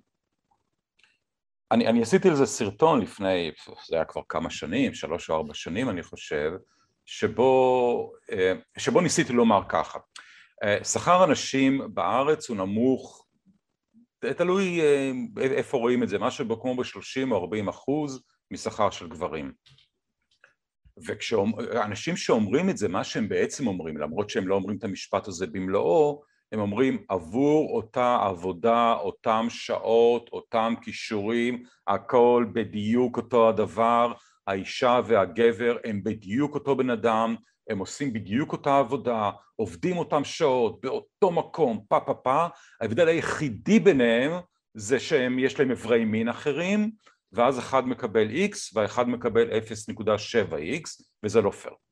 ומה שאמרתי, אם זה באמת היה נכון, כן, זה לא איזה טיעון שאני המצאתי כמובן, כן, אבל אם באמת זה היה נכון, ואני בעל עסק, ואז אומרים לי, תשמע, איפה שאתה פועל במשק הזה במדינת ישראל, הנשים עושות בדיוק אותו הדבר, אבל הן מקבלות 30 אחוז פחות. מה אתה עושה בתור איש עסקים באותו רגע? אני אגיד לך מה אני עושה. אני מפטר את כל הגברים ומחליף אותם בנשים. מיד. והרווחים שלי מזנקים. ואז ככל שהתהליך הזה קורה, כל בעלי עסקים מבינים שיש לכאן איזושהי בוננזה שהם מדי מטומטמים ולא תופסים אותה, כל אנשי עסקים לאט לאט מפטרים את כל הגברים, שוכרים את כל הנשים, ואז כמובן הביקוש לעבודה של גברים מתרסק, הביקוש לעבודה של נשים מזנק, והשכר לא רק שהוא משתווה, זה גם ברור שהשכר של הנשים עושה אוברשוט ועולה, ואז פתאום הנשים מרוויחות יותר מגברים, ואז אתה מפטר את כל הנשים ושכר גברים וכו'. מה שאני רוצה להגיד שכל הרעיון שהדבר הזה, שהמצב הזה קיים, הוא כמובן שטות גדולה. אין דבר כזה, לא בשוק פרטי בכל אופן. אגב, בשוק ציבורי אתה יכול אה, להגיע למצב כזה, כי שוק ציבורי לא פועל על פי חוקי הכלכלה, הוא פועל על פי חוקי הפוליטיקה, בוא נקרא לזה. אבל בשוק פרטי בוודאי שדבר כזה לא יכול לקרות. ובאמת מחקרים מראים שכל הרעיון של פער בשכר בין נשים גברים על אותה עבודה, פה פה פה פה, הוא לא נכון. מה שמסביר את הפער בשכר זה שיש אמ, כמה דברים. דבר ראשון, גברים יותר אה, נוכחים, אחוז הגברים הוא יותר גבוה במקצועות שמשלמים את השכר היותר גבוה, שזה נכון. בעיקר הייטק בארץ, ועכשיו אפשר להתחיל להתווכח למה זה. האם בגלל שנשים לא לומדות מספיק מתמטיקה, הן איכשהו מוסללות מסיבות תרבותיות לדברים, ש... למקצועות שהם לא מקצועות מתמטיים, אולי. אבל ההסבר היותר, הסבר שאני חושב שהוא יותר נפוץ, זה שנשים הם אלה שמטפלות הרבה פעמים בילדים בבית, הם אלה שמנהלות את המשפחה, הם אלה נכון. שיוצאות. מהעבודה בשביל לטפל בילד כשהוא חולה, הם אלה שהולכות לדבר עם המורה או עם המורה כשמשהו מורה או מורה או מורה ומורה שלא יאשימו אותי עכשיו בסקסיזם לגבי המורים בארץ. היא זו שהולכת לדבר עם היא זו שרוצה שעות עבודה אמ, אה, גמישות מה שנקרא לפני חודשיים בדיוק קראתי איזשהו מחקר על אמ, ההבדל בשכר בין אה, בנהגי אוטובוס במגזר הציבורי, נדמה לי שזה היה בבריטניה, אני לא זוכר כבר באיזה מדינה, אבל זה היה נהגי אוטובוס במגזר ציבורי, יעני איזשהו אה, אה, חברה שהיא בבעלות ממשלתית, והראו שאפילו, ב, אתה יודע, ב, בדיוק אותה עבודה, באותו אוטובוס, במגזר ציבורי, אנשים מרוויחות, לא זוכר בדיוק מה, זה היה משהו כמו 30 אחוז פחות. וניסו לברר למה זה במחקר, ומסתבר שאנשים רוצות שעות עבודה גמישות, כי הן אלה שמטפלות במשפחה, אז משלמים להם פחות. זה, זה הדיל שעושים עם הבוס. אתה תשלם לי טיפה פחות, אבל אני בתמורה אצא מהעבודה מוקדם יותר כשצריך, כי אני מטפלת בילד. ואז אתה יכול להגיד, אוקיי, זה לא בסדר שהאישה היא זו שמטפלת בילד. אז פה אני אגיד, א', זה כבר לא אשמת הקפיטליזם. כן? זה כבר לא הקפיטליזם. זה אשמת הביולוגיה. כן, הביולוגיה, התרבות האנושית כפי שהיא התפתחה במהלך עשרת אלפים השנים האחרונות, מה שלא יהיה. איזה נורא. אבל אני גם אגיד משהו אחר. מי אמר שזה רע לנשים? הם אלה שיוצא להם לבלות זמן עם הילדים, הם אלה שמפתחות אולי קשר יותר טוב עם הילדים כי הם מבלות איתם יותר זמן, הם אלה שנהנות מהזמן איכות עם הילדים, והאבא המסכן הוא זה שמבלה מבוקר עד ערב בעבודה, נסחט בעבודה, מגיע הביתה בערב, הוא כבר מותש לחלוטין, אין לו כוח כבר לטפל בילדים ולדבר איתם, אין לו זמן, איכות, אין, אין לו זמן איכות עם הילדים. מי הלוזר בעסקה הזו? זה לא ברור שזה האישה. נכון. נכון, ואנחנו מנהלים על זה עדיין שיח, והוא פשוט לא פתור, וזה כל העניין הפוליטיקלי קורקט הזה, לא, כן? הוא, הוא, הוא לא פתור, אני לא חושב שהוא צריך, לא בטוח שהוא צריך להיות פתור, כלומר לא בטוח okay. אוקיי. שזה בעיה. אני אגיד משהו אחר, אם אתה רוצה לפתור את זה, אה, זה, זה לא ברור שזה פתרון, כן? אבל אפשר לשאול למה בכלל אנחנו נמצאים במצב שבו שני בני הזוג צריכים לעבוד. למה, ש... בטח בישראל אה, וגם בארצות הברית יותר ויותר, שני בני הזוג עובדים במשרה מלאה, שניהם מגיעים הביתה בערב עייפים וסחוטים ואין להם זמן איכות עם ילדים כמו שהם היו רוצים שיהיה. למה זה? למה השכר אחד?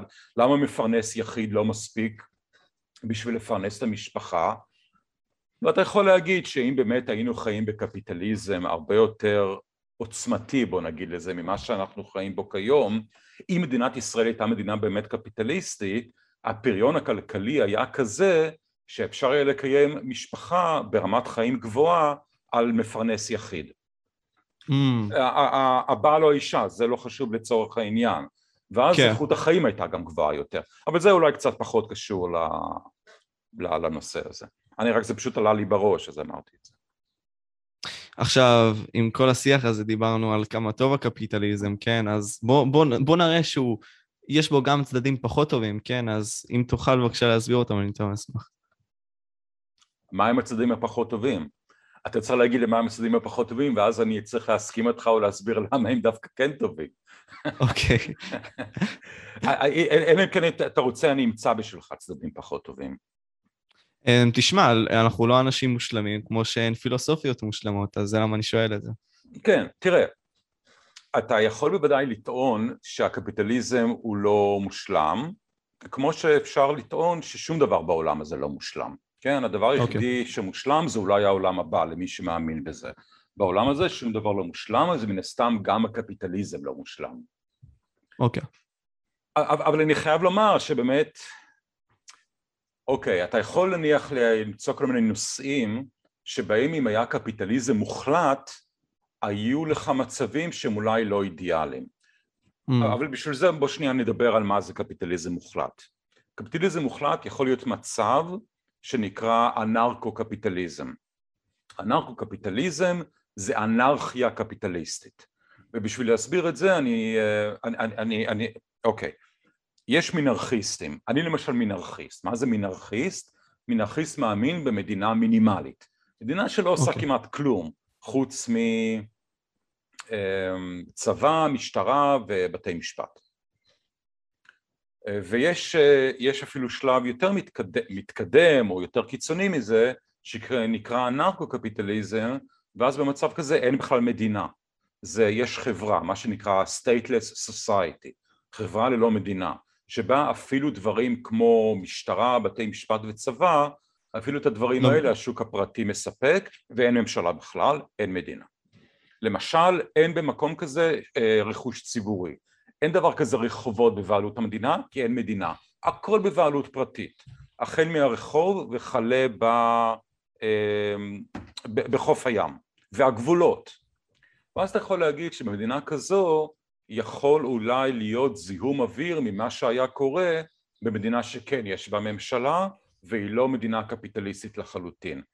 אפשר לפתח את זה ולדבר על זה, אבל ואם אני אקח דוגמה קצת יותר ארצית, אז למשל במדינת ישראל אתה יכול לטעון שחייבים רגולציה על חברת החשמל. כי חברת החשמל זה סוג של מונופול טבעי, מאוד מאוד קשה להתחרות בחברת החשמל בהולכה של החשמל.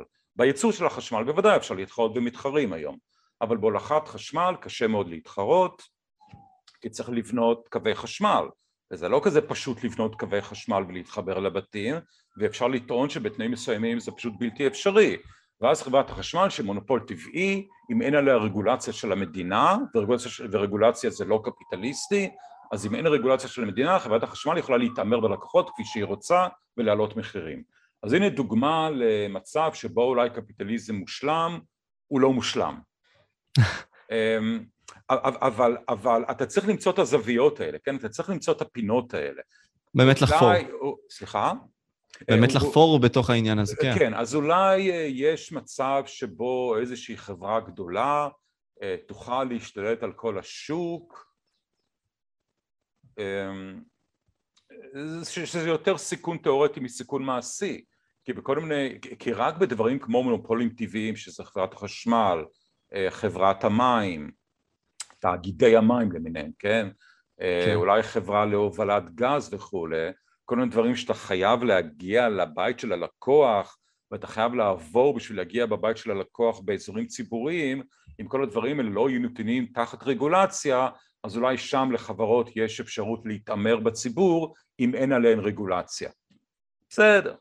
אתה יודע, זה סוג של ויכוח תיאורטי שאפשר להתחבט בו, אבל אנחנו לא שם. זה לא שמדינת ישראל נכון. היא כיום המדינה הקפיטליסטית ביותר בעולם, ואז בא גלעד אלפר, הקפיטליסט המטורף, ומו, והוא אומר, בואו נעשה את הצעד הנוסף ונהפוך למדינה מנרכיסטית. בואו נעשה רק בתי משפט, צבא ומשטרה, ושכל השאר יהיה לחלוטין בשוק הפרטי, ואז מישהו יכול לבוא אליי ולומר, מה, השתגעת, חברת החשמל, בחיי חשמל, אנחנו לא שם, אנחנו אחת המדינות הכי פחות קפיטליסטיות מהעולם המערבי, וכל מה שאנשים כמוני רוצים זה, בואו שיהיה לנו רגולציה כמו בדנמרק, בואו שיהיה לנו שוק חקלאי כמו, ב-OEC, כמו במדינות המפותחות, כן. בואו שיהיה לנו הגנה על זכויות קניין כמו שצריך בבתי משפט, בואו שיהיה לנו שוק נדל"ן אה, הרבה פחות בירוקרטי כמו בארצות הברית, זה הדרישות המטורפות של אנשים כמוני. כן. כי נכון, זה, זה באמת מעניין להתווכח האם יש גבולות לקפיטליזם.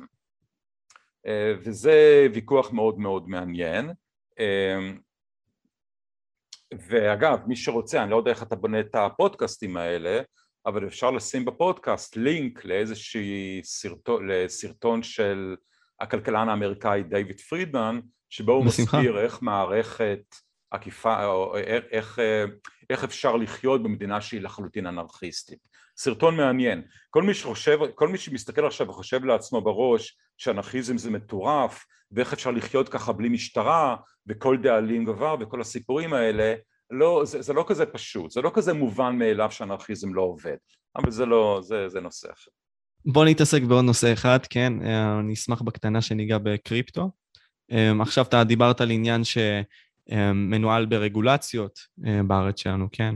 עכשיו, הקריפטו, לבינתיים, אין עליו כל כך הרבה רגולציה, מה שמאפשר לו לבוא ולהיות אה, חופשי, מה שנקרא, אה, ולהתקדם. אז מה דעתך לגבי קריפטו? באופן כללי אני כמובן בעד. עכשיו, מה זה בעד? אני בעד זה שאנשים יוכלו לעשות מה שהם רוצים, כן? זה הרי הבסיס של התורה הקפיטליסטית. כל עוד אתה לא גונב לאנשים אחרים את הכסף שלהם, תעשה אתה עם הכסף שלך מה שאתה רוצה. אז אני בוודאי בעד uh, פיתוח הרעיון הזה. לי עצמי, אני בתור מאמר uh, גילוי נאות, אני צריך להגיד, אני מושקע בביטקוין, uh, הכל בסדר. אבל למשל, תראה, אה, אה, אה, אמ, הרעיון הרי של הביטקוין או של הקריפטו באופן כללי, אבל בוא נשתמש שנייה בביטקוין. הרעיון של ביטקוין, הרעיון הגדול שלו, לדעתי, זה שהוא נמצא, האספקה שלו היא מוגבלת, כן? אי אפשר להדפיס ביטקוינים. או המספר נכון. של הביטקוינים צומח על סמך איזשהו אלגוריתם מתמטי, נדמה לי שבשנת 2100 או משהו בסגנון אנחנו נגיע ל... 2100, אני צודק? נגיע לסוף הצמיחה של הביטקוינים, יהיה נדמה לי 21 מיליון ביטקוינים בעולם וזהו זה, ואי אפשר יותר. והרעיון הזה הוא רעיון מאוד מאוד מעניין כי הוא ככה שולל מהמדינה את היכולת לשלוט על המערכת המוניטרית. הכוח אולי הכי העיקרי של המדינה, הכוח אולי הגדול ביותר של מדינה זה השליטה במטבע. מדינה יכולה להדפיס את המטבע כמה שהיא רוצה, לא באמת, כן, כי בסוף עלול להיות היפר אינפלציה, אבל המדינה שולטת על המערכת המוניטרית, בכך אפשר לטעון יוצרת פערים ענקיים בין עשירים ועניים ויוצרת אמ, משברים כלכליים.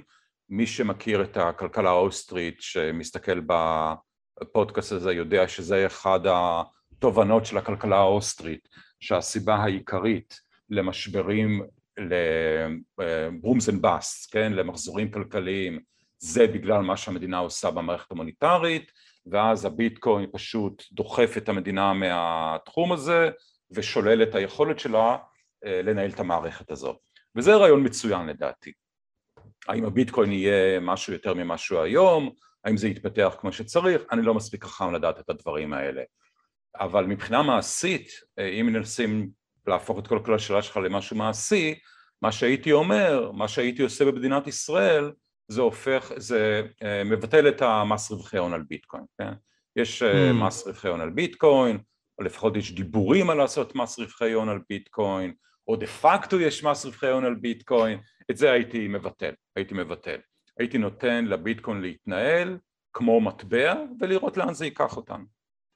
מעניין מאוד. אה, איזה ספרים היית ממליץ לצופים לבוא ולקרוא? איזה ספרים הייתי ממליץ? בעברית הייתי אומר שהספר שכדאי לכולם לקרוא זה ספר שנקרא המדריך הלא politically correct לקפיטליזם שזה ספר שכתב כלכלן אמריקאי אוסטרי, או שהוא אמריקאי אבל הוא מאמין, בכ... הוא מאמין בכלכלה האוסטרית, זה ספר מבוא מצוין לדעתי לכלכלה. אוקיי. Okay. וספרים אחרים, אני מסתכל על המדף שלי בשביל לנסות להיזכר מהם הספרים הבאמת מעניינים. קראת ספר על ביטקוין כלשהו? או על אה, קריפטו יותר נכון? אז מי שרוצה, תראה, יש איזה סופר אמריק... אה, כלכלן אמריקאי שכתב ספר על זה, אבל הוא שונא ישראל, אז אני לא רוצה להמליץ עליו. יש אה, חיבור על ביטקוין שכתב בוב מרפי. זה שגם okay. אוקיי. כתב את המדריך הלא politically correct לקפיטליזם, אז אפשר להמליץ על זה. את כל הלינקים אני אשלח לך אם אתה רוצה. מי שרוצה באמת להתעמק בכל הקטע של המדינה והיכולת של המדינה, למה בכלל למדינה יש סמכות, אז יש ספר מעולה של פילוסוף אמריקאי בשם מייקל יומר, והספר הזה נקרא הבעיה עם סמכות פוליטית. הספר הוא באנגלית אבל, אני לא...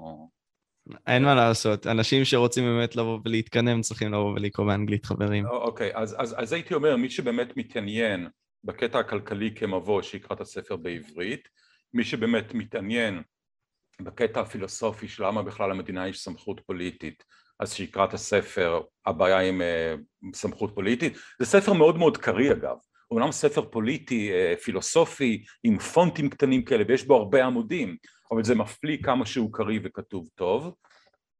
ואפשר להתחיל בזה, אולי נשים עוד כמה לינקים בפודקאסט שלך אבל uh, לצערי אין הרבה ספרים טובים בעברית על הנושאים האלה. באנגלית יש פה עוד הודעה חדשה, אה אתה יודע מה? הנה, הנה מה שאני ממליץ. יש שורה של הרצאות ביוטיוב של מילטון פרידמן הרצאות שהוא נתן mm. בשנת 1977 ו-1978 אם אני לא טועה סדרה של עשר הרצאות אם אני זוכר נכון כל הרצאה בערך 50 דקות חובה. חובה לראות את ההרצאות חובה, האלה. מי שרואה את ההרצאות האלה זה פותח לו את הצ'קרות. הבנתי, אז אם פותח את הצ'קרות בוא ניכנס לקנאביס, יש לי שאלה לגבי זה, כן, אה, עכשיו... חיבור מצוין עשית. אני אשאל, כן, יש לנו את החברות פארמה האלה שיוצרות רווח על כך שהבן אדם סובל, נותנים לו כדורים וכך פותרות לו את הבעיות כביכול, מה שנקרא, כן? מנגד לכך יש לנו את הקנאביס, שידוע לנו כעובדה שהוא לא הורג אנשים, והוא עושה להרבה מאוד אנשים תועלת במצבים הללו, כן? מרפא אותם, מה שנקרא, או לפחות עוזר להם לבוא להרגיש פחות uh, כיף, מה שנקרא, אז כן. Um, מה אנחנו צריכים, כאילו, מה הבעיה של חברות הפארמה בקטע הזה? לבוא ולהוציא את הקנאביס, מה שנקרא. אוקיי, אז דבר ראשון, אני קצת אחזק את מה שאתה אומר, הרבה מעט, חלק מהתרופות שחברות הפארמה רושמות נניח לאנשים בדיכאון, מה שנקרא תרופות האופיודיות, הן הורגות אנשים. יש uh, מספר כנראה רב, גדול להבהיל של אנשים בארצות הברית שממש מתים מהתרופות האלה, מהתמכרות וכולי.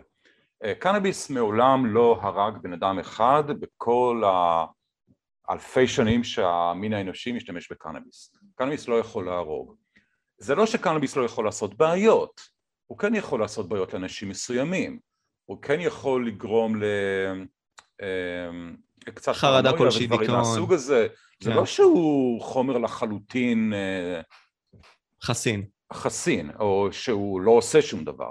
הוא יכול לעשות נזק, אבל הנזק שהוא יכול לעשות הוא הרבה הרבה הרבה יותר קטן מהנזק שאלכוהול עושה, או שטבק עושה, או שתרופות שרופאים רושמים אותם כאילו זה גרעינים יכולים לעשות, אה, ואני רוצה להזכיר לכולם שגם במבה יכולה להרוג, כן? מי שאלרגי לבוטנים שלא יאכל במבה, ומי שיש לו כבד חלש שלא ישתה וויסקי. אנשים צריכים לעבוד בשכל, כן? אנחנו לא... להיות קצת חכמים. אבל אין ספק, קנאביס באופן כללי הוא חומר מאוד מאוד מאוד בטוח, לא ממכר פיזית, אי אפשר לעשות אוברדוס עם קנאביס וכו'. שאלת לגבי חברות הפארמה. אז אני אשאל את זה בצורה טיפה אחרת. איך זה שקנאביס עדיין הוא לא חוקי בישראל? איך זה עדיין אין לגליזציה? הרי זה מבחינה ציבורית זה, זה, זה, זה די פופולרי. באופן כללי זה פופולרי להיות כיום בעד לגליזציה. מי שהם כיום נגד לגליזציה הם בדרך כלל אנשים שמזוהים כשמרנים דתיים מהסוג של uh, סמוטריץ' וכאלה, אנשים לא בדיוק הכי הכי, זה, זה, זה, זה דבר שהוא פופולרי, מבחינה פוליטית הוא אפילו פופולרי. זה, זה ברור שפוליט... אני חושב שפוליטיקאי כיום שהוא בעד, שהוא בעד לגליזציה זה עושה לו טוב בדרך כלל אז איך זה לא, איך זה לא קרה? ואני חושב שזה לא קרה בגלל שיש אינטרסים מסחריים מאוד מאוד חזקים נגד לגליזציה אינטרסים מסחריים קודם כל בחברות הפארמה. חברות הפארמה לא יכולות לעשות כסף מקנאביס. אין, אין פטנטים על קנאביס. אני יכול, כל אחד בארץ יכול עכשיו לקנות קנאביס באיכות סבירה, אה, ב... נו, בטלגרם. או מה שלא יהיה, כן. וחברות הפארמה לא יכולות לעשות יותר טוב מזה. אין, אין להם פטנטים על הדברים האלה. כי זה אנדרגראונד מה שנקרא. כן, זה דשא. דשא, זה עשב. כן? כל אחד יכול לגדל את זה בבית שלו. זה הרי חלק מהלגליזציה שרוצים לעשות, לעשות זה שאנשים יוכלו לגדל עציצים בבית שלהם. זה לא שיטה כזאת טובה, אני הייתי מעדיף שמקצוען יעשה את זה בשבילי, אבל באופן כללי אפשר לעשות את זה. אז חברות הפארמה יכולות לאבד הרבה מאוד כסף אם באמת הקנאביס הופך למשהו שהוא לגלי כמו אלכוהול או טבק.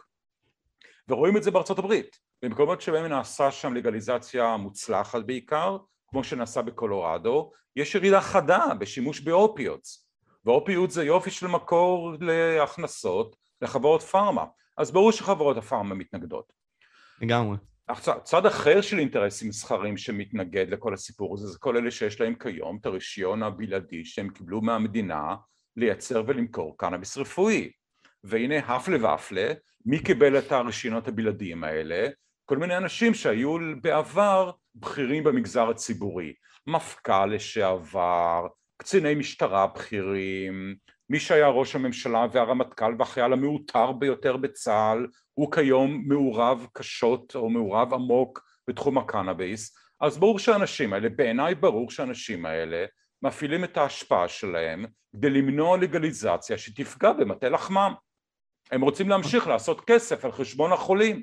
הם רוצים להמשיך למכור במחירים גבוהים חומר עלוב שהם לא יוכלו להמשיך לעשות אם יהיה לגליזציה. זה מה שקורה. אני אחדד את זה אפילו עוד יותר, יש אה, בנטפליקס הדוקומנטריה הזאת סביב אה, what the health קוראים לזה, כן? וזה מדבר על העניין הזה, זה מדבר על העניין הזה שהם, אה, החברות הללו בעצם מהוות שיתוף פעולה בעצם עם חברות שמגנות כנגד אנשים שחולי סרטן, והן מעודדות את הדברים האלה, בעצם נגיד סתם החברות שמגנות על הסרטן וממליצים דיאטות כאלה ואחרות לאנשים שחולים בזה, או למנוע את זה, מה שנקרא, הם אותם אנשים שבסופו של דבר חברות הפארמה מרוויחות מהם, וזה מין סוג של מה שנקרא שרשרת העמוקה כזאת, מה שנקרא, זה כן, זה גם משהו שאני ממליץ לכם לבוא ולהסתכל שם, זה מאוד מעניין. אתה עוד יותר מבין... מה, אה, מה השם של הסדרה? What the health. זה מדבר בעיקרון על כך שבשר זה לא משהו טוב, כן? אבל יש שם חלק שמדבר על זה, זה חלק שמדבר על כך ש...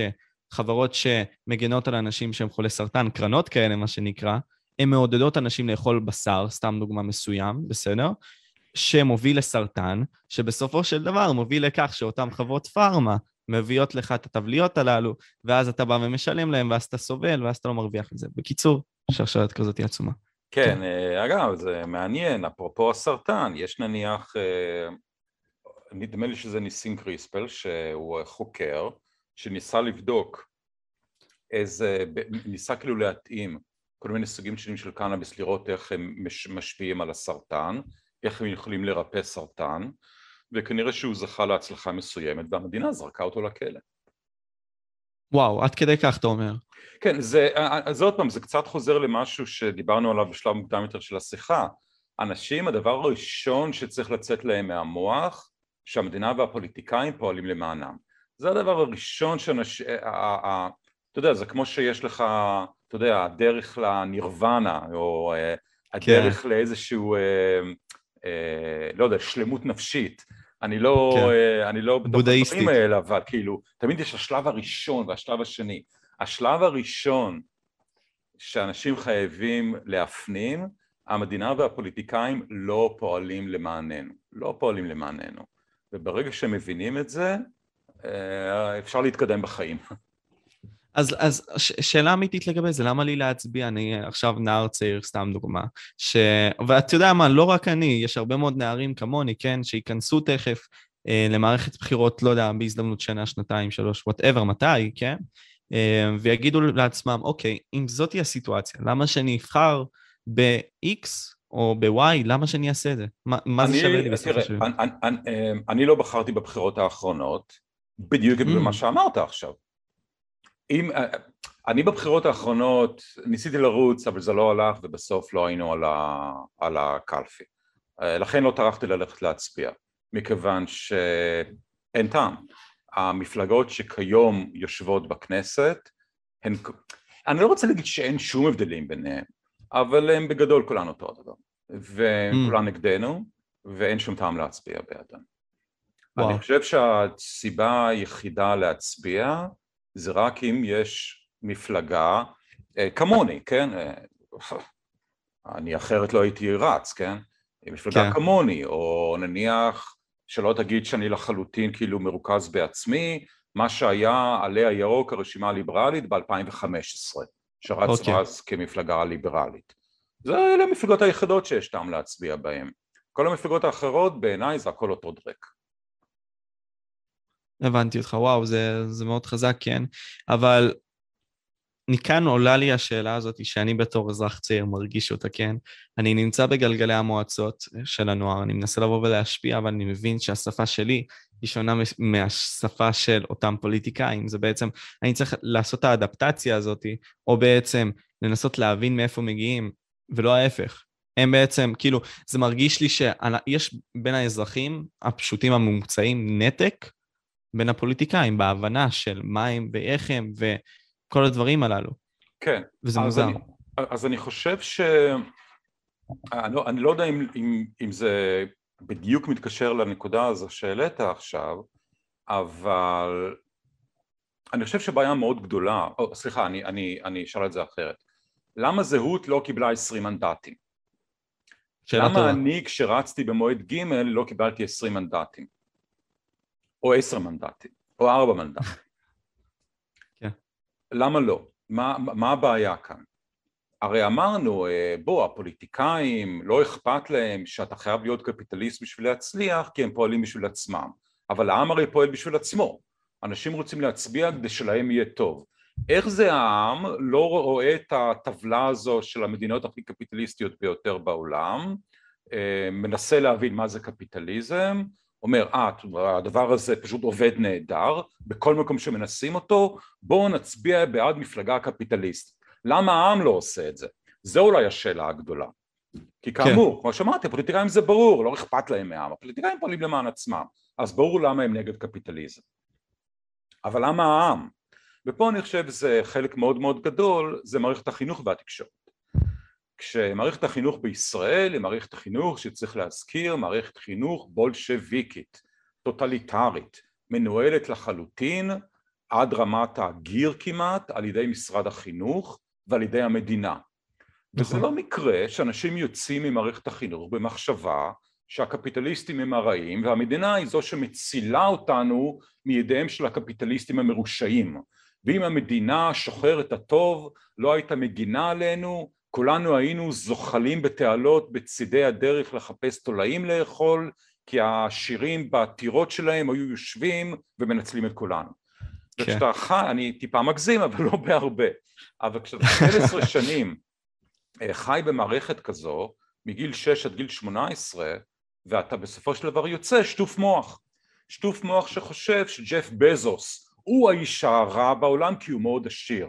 והפוליטיקאי שרוצה למסות את אמזון הוא זה שמציל אותך מרשעותו ומהרדיפה חסרת המוסרות של אה, בזוס אחרי הכסף. אה, ואז אתה יוצא ואתה ממשיך להצביע בעד מפלגות שממשיכות לדפוק אותך ושכל המהות שלהם זה להמשיך לדפוק אותך. ועל מערכת החינוך יושבת גם התקשורת שהתקשורת, שמה שמערכת החינוך לא הצליחה לשטוף לך את המוח, התקשורת ממשיכה ומלמדת אותך שהעשירים הם רעים וצריך להעלות מס והדרך היחידה לעזור לעניים זה לשדוד את העשירים ולתת uh, תשלומי רווחה לעניים ואם לא תהיה רגולציה אז נמות מהרעלות מזון וכל הסיפורים האלה ואז משתי מערכות האלה של שטיפת מוח מה שאתה מקבל זה את מדינת ישראל. אתה יודע, זה גם עולה לי המחשבה הזאת גם עכשיו בתור נער בן 18, כן? שבאמת עשו לי את זה, ואני באמת מרגיש את זה, שהכניסו בתוכי את השנאה הזאת לעשירים, ועכשיו אני יוצא מה... תכף, עוד שנה יצא מהמערכת הזאת, כן? ואני מתחיל להבין שנגיד, יש פה אנשים בקהל שבטח ירצו להיות עשירים, או ירצו לבוא ולקבל עושר מסוים בחיים האלה. אבל המחשבה שלהם כבר מהבסיס שגויה, כי הם שונאים את האלה שהם רוצים להפוך כמוהם, זה, זה, זה דבר נורא, זה דבר נורא, אחד הדברים הנוראים, אני, אני לא קראתי את המאמר הזה, לא אני לא מצטט אותו, נכון, אני רק ראיתי מישהו שדיבר עליו, אבל אה, שאלו כאילו אנשי הייטק האם הם אה, מוטרדים מזה שהם מרוויחים הרבה כסף, הרבה יותר מהממוצע, וחלקם אמרו כן, אנחנו מוטרדים, אנחנו וואו, לא וואו. מרגישים בנוח עם זה. זה כאילו המערכת הזו של שטיפת מוח גורמת לבני אדם להרגיש אשמים בזה שהם חכמים והצליחו בחיים. וזה דבר נורא. זה דבר מאוד מאוד לא מוסרי וזה דבר נורא. אני חושב שאם מנסים למצוא איזה שהם נקודות אור בכל, ה... בכל השחור הזה זה שהתקשורת קצת השתפרה, לא בגלל שהתקשורת השתפרה, התקשורת היא גרועה וזוועתית כמו שהיא הייתה אי פעם, ואולי יותר מאשר אי פעם, אבל לפחות יש לה תחרות בפייסבוק. אה, או במדיה החברתית באופן כללי. או למשל אה, יוטיוב, כן? אתה שם את הפודקאסט הזה ביוטיוב, אני את הסרטונים שלי שמתי ביוטיוב, אני כותב פוסטים בפייסבוק כמעט מדי יום, שבהם אני מנסה לשכנע שהקפיטליזם והליברליות או הליברליזם זה הפתרון לכל הבעיות שלנו, וזה דבר שלא היה קיים עד לפני עשור, וזה נכון. דבר שבאמת פרץ למדינת ישראל לדעתי מבחינת המסה שלו רק לפני חמש או שש שנים. והדבר הזה מדבר דווקא לאנשים בגיל שלך מכיוון שאנשים נניח מעל גיל 40 הם, הם יותר מדי שטופי מוח. הם באמת כל החיים או כל השנים שהם בגרו והתעצבו להיות האנשים שהם היום הכל זה קרה תחת הצל של מערכות שטיפת המוח בתקשורת ובבתי הספר. אבל ילדים בגיל שלך או נערים סליחה בגיל שלך שהם כבר גדלו אתה יודע על הרקע של המדיה החברתית דווקא אצלכם. יש סיכוי, ואני חייב להגיד, כל הקהל שלי, אני מדבר גם כפוליטיקאי וגם כמישהו סתם שכותב בפייסבוק, כל הקהל שלי זה אנשים צעירים. אני לא חושב, בכל החוגי בית שהייתי בהם, לא היה לדעתי בן אדם מעל גיל 40. אני מגזים, בטח היה פה ושם, כן? אבל בגדול, 98% מהאנשים שהם הקהל שלי, זה חבר'ה צעירים. הם מחפשים תקווה כלשהי. בדרך כלל בשנות ה-20, אה, וגם בשנות ה-30, אבל לא בשנות ה-40 ובטח לא מעל זה. כל האנשים האלה אבודים, לצערי. לצערי איזה נורא זה לבוא ולהגיד כן. את זה. סליחה? איזה נורא זה לבוא ולהגיד את זה. אבל זה, נכון. נורא, זה באמת נורא. עכשיו, אה, בשביל שהשיחה הזו לא תהיה יותר מדי מורבידית, אני אגיד שלפחות בשיטה הפוליטית במדינת ישראל, אתה יכול להיות מפלגה קטנה ולהשפיע בצורה דרמטית. היה דוגמה כזאת בעבר? לא מודע לזה לפחות. אה, לא, אתה צריך למצוא לפני זה דוגמה למפלגה שהייתה באמת מאוד קוהרנטית ועוד מסורה למטרה מסוימת. ואז אתה יכול אוקיי. להגיד, ש"ס הייתה מדהימה בלטפל בקהל שלה. אני, אני לא רוצה להגיד, להיכנס כאן האם היא טיפלה בו טוב, כי אפשר להגיד שהיא לא- טיפלה לא... בו רע מאוד כי הם הפכו את כולם למקרי רווחה, אבל אני רק רוצה להגיד, מפלגה גם כשהיא קטנה, אה, אה, מרץ במידה מסוימת הצליחה מאוד מאוד להנחיל את התפיסות המדיניות שלה. אם כי צריך להגיד שזה נעשה בתמיכה של מערכת חינוך ותקשורת שהיא כולה בעצם מערכת של מרץ אז, אז אולי אלה לא דוגמאות טובות. אבל אה, כידוע במדינת ישראל יש כיום יותר מאי פעם שוויון בין הגושים. לא רוצה להיכנס בכלל לשאלה אם יש כאן בכלל גושים ואם לא זה הכל בדיוק אותו הדבר. אבל לא משנה. וכמה שוויון יש שם. כן, אה, אבל בוא, יש אה, ברור שמפלגה עם ארבע מנדטים, שהקואליציה תלויה בה ואין לה אג'נדה גיאופוליטית, אני מדבר כרגע על המפלגה שלי כמובן, מפלגת החופש, כדוגמה, כן. אה, מפלגה כזו יכולה בצורה מאוד אפקטיבית לקדם דברים מאוד מסוימים. למשל, אני מבטיח לך, אם אנחנו היינו היום בקואליציה, אז היה לגליזציה מלאה של קנאביס ויבוא חופשי של פירות וירקות, או שלא הייתה קואליציה. כלומר, זה דברים שאני הייתי מתאבד עליהם, כי זה כל מה שמעניין כך. אותי. וזה לא קיים בכנסת, אבל זה יכול להיות קיים בכנסת. אה, אה, כלומר, מה שאני רוצה להגיד, זה לא כמו נניח ארצות הברית, שבה, טוב, השיטה הפוליטית שם היא כל כך שונה, לגמרי. שכמעט אה, אי אפשר להשוות, אבל שם כן. זה... אין לך איזה מישהו שהוא חלק קטן, מפלגה קטנה, במשטר הנשיאותי בארצות הברית שיכול להתאבד על משהו ולוודא שהוא יתקיים. במדינת ישראל אתה כן יכול. במדינת ישראל אתה יכול כמפלגה קטנה עם ארבע מנדטים שבלעדיה הקואליציה לא תהיה קיימת, אתה יכול לבוא ולומר חבר'ה או לגליזציה או שלום. אה, שלום במובן של אה, אני עוזר, כן? כן, מנסור עבאס בדוגמה. סליחה? מנסור עבאס בדוגמה לדעתי, דוגמה כן, טובה כן, לזה, כן, לא? כן, כן, נכון, אתה יודע מה, זו דוגמה טובה. אה, תנו לי 53 מיליארד שקל או כמה כסף שהוא לא סחט, או שאני לא בקואליציה. אז אני יכול להגיד, תנו לי לגליזציה ויבוא של פירות וירקות, אז שאני לא בקואליציה. ומאחר שזה כל מה שמעניין אותי, זה כל מה שמפלגה כמוני, מפלגת החופש, או כל מפלגה ליברלית אחרת, אבל אני מדבר על המפלגה שלי, כי אני עדיין נתקן בנוצות של פוליטיקאי, זה כל מה שמעניין את מפלגת החופש.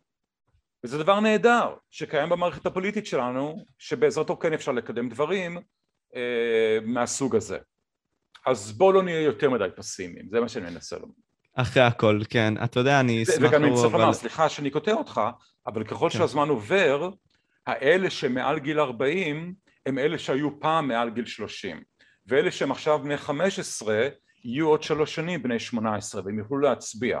כלומר החלק, האלמנט באוכלוסייה שכן גדל על רקע של מדיה חברתית והוא לא לחלוטין נתון לשטיפת מוח של התקשורת וה, ו, ובתי הספר, החלק הזה הולך וגדל.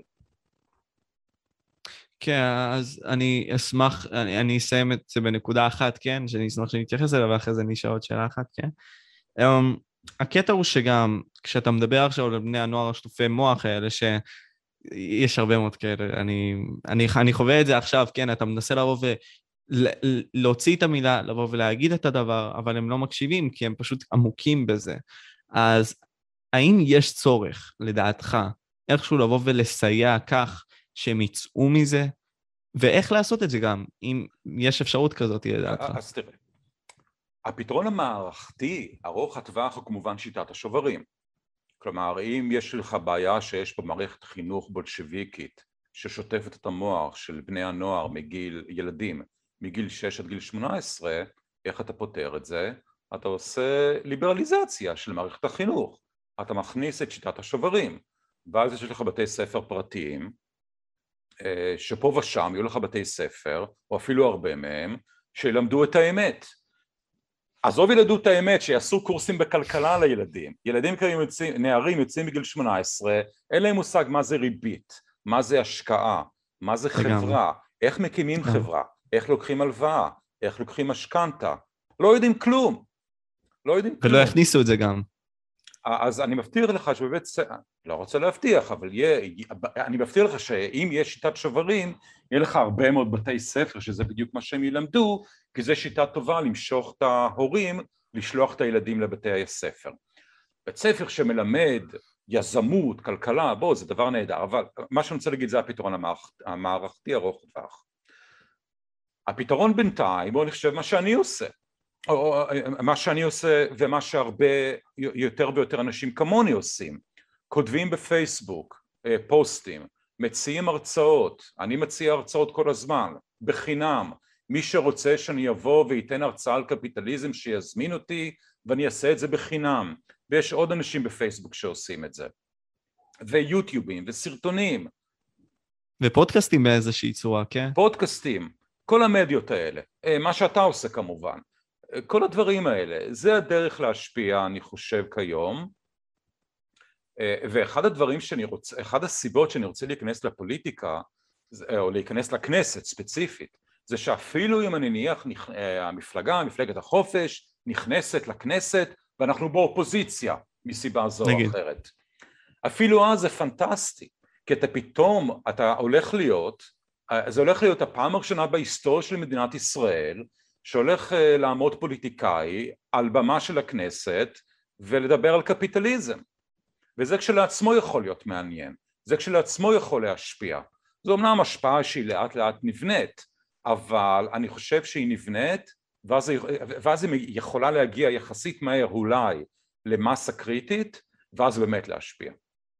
זה לפחות מה, זה השאיפה. בשאיפה האישית שלך. כן. כן. כן, אז מאוד מעניין החזון הזה, ונשמח מאוד לבוא ולראות אותו, כן, אבל השאלה האחרונה שלי היא, מה השיעור הכי גדול שלמדת מהחיים שלך?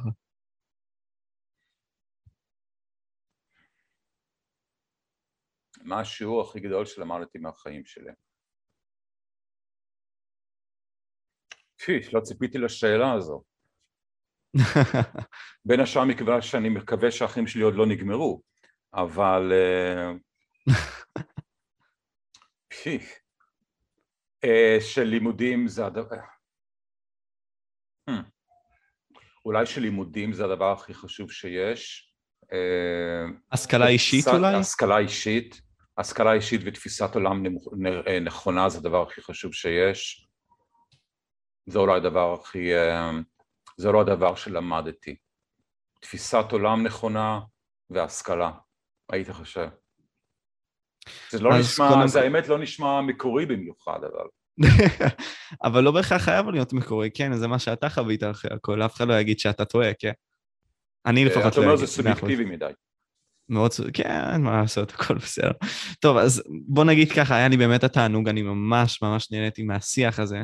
אפשר למצוא את uh, גלעד באתר שלו, של uh, מפלגת החופש, uh, בפייסבוק, בטוויטר, ביוטיוב, הכי וכמובן... הכי טוב בפייסבוק, אני חושב. אתה עונה שם יותר, אתה אומר? אני פשוט, אני הרבה יותר פעיל שם, כי אני כותב פוסטים כל היום. כל יום. אני עובד כל היום, אני כותב פוסטים כל יום. אז למצוא את זה שמה. אמ, אני מקווה שהשיח הלך טוב, גלעד, אני, אני אישית נהניתי. אני מאוד נהניתי.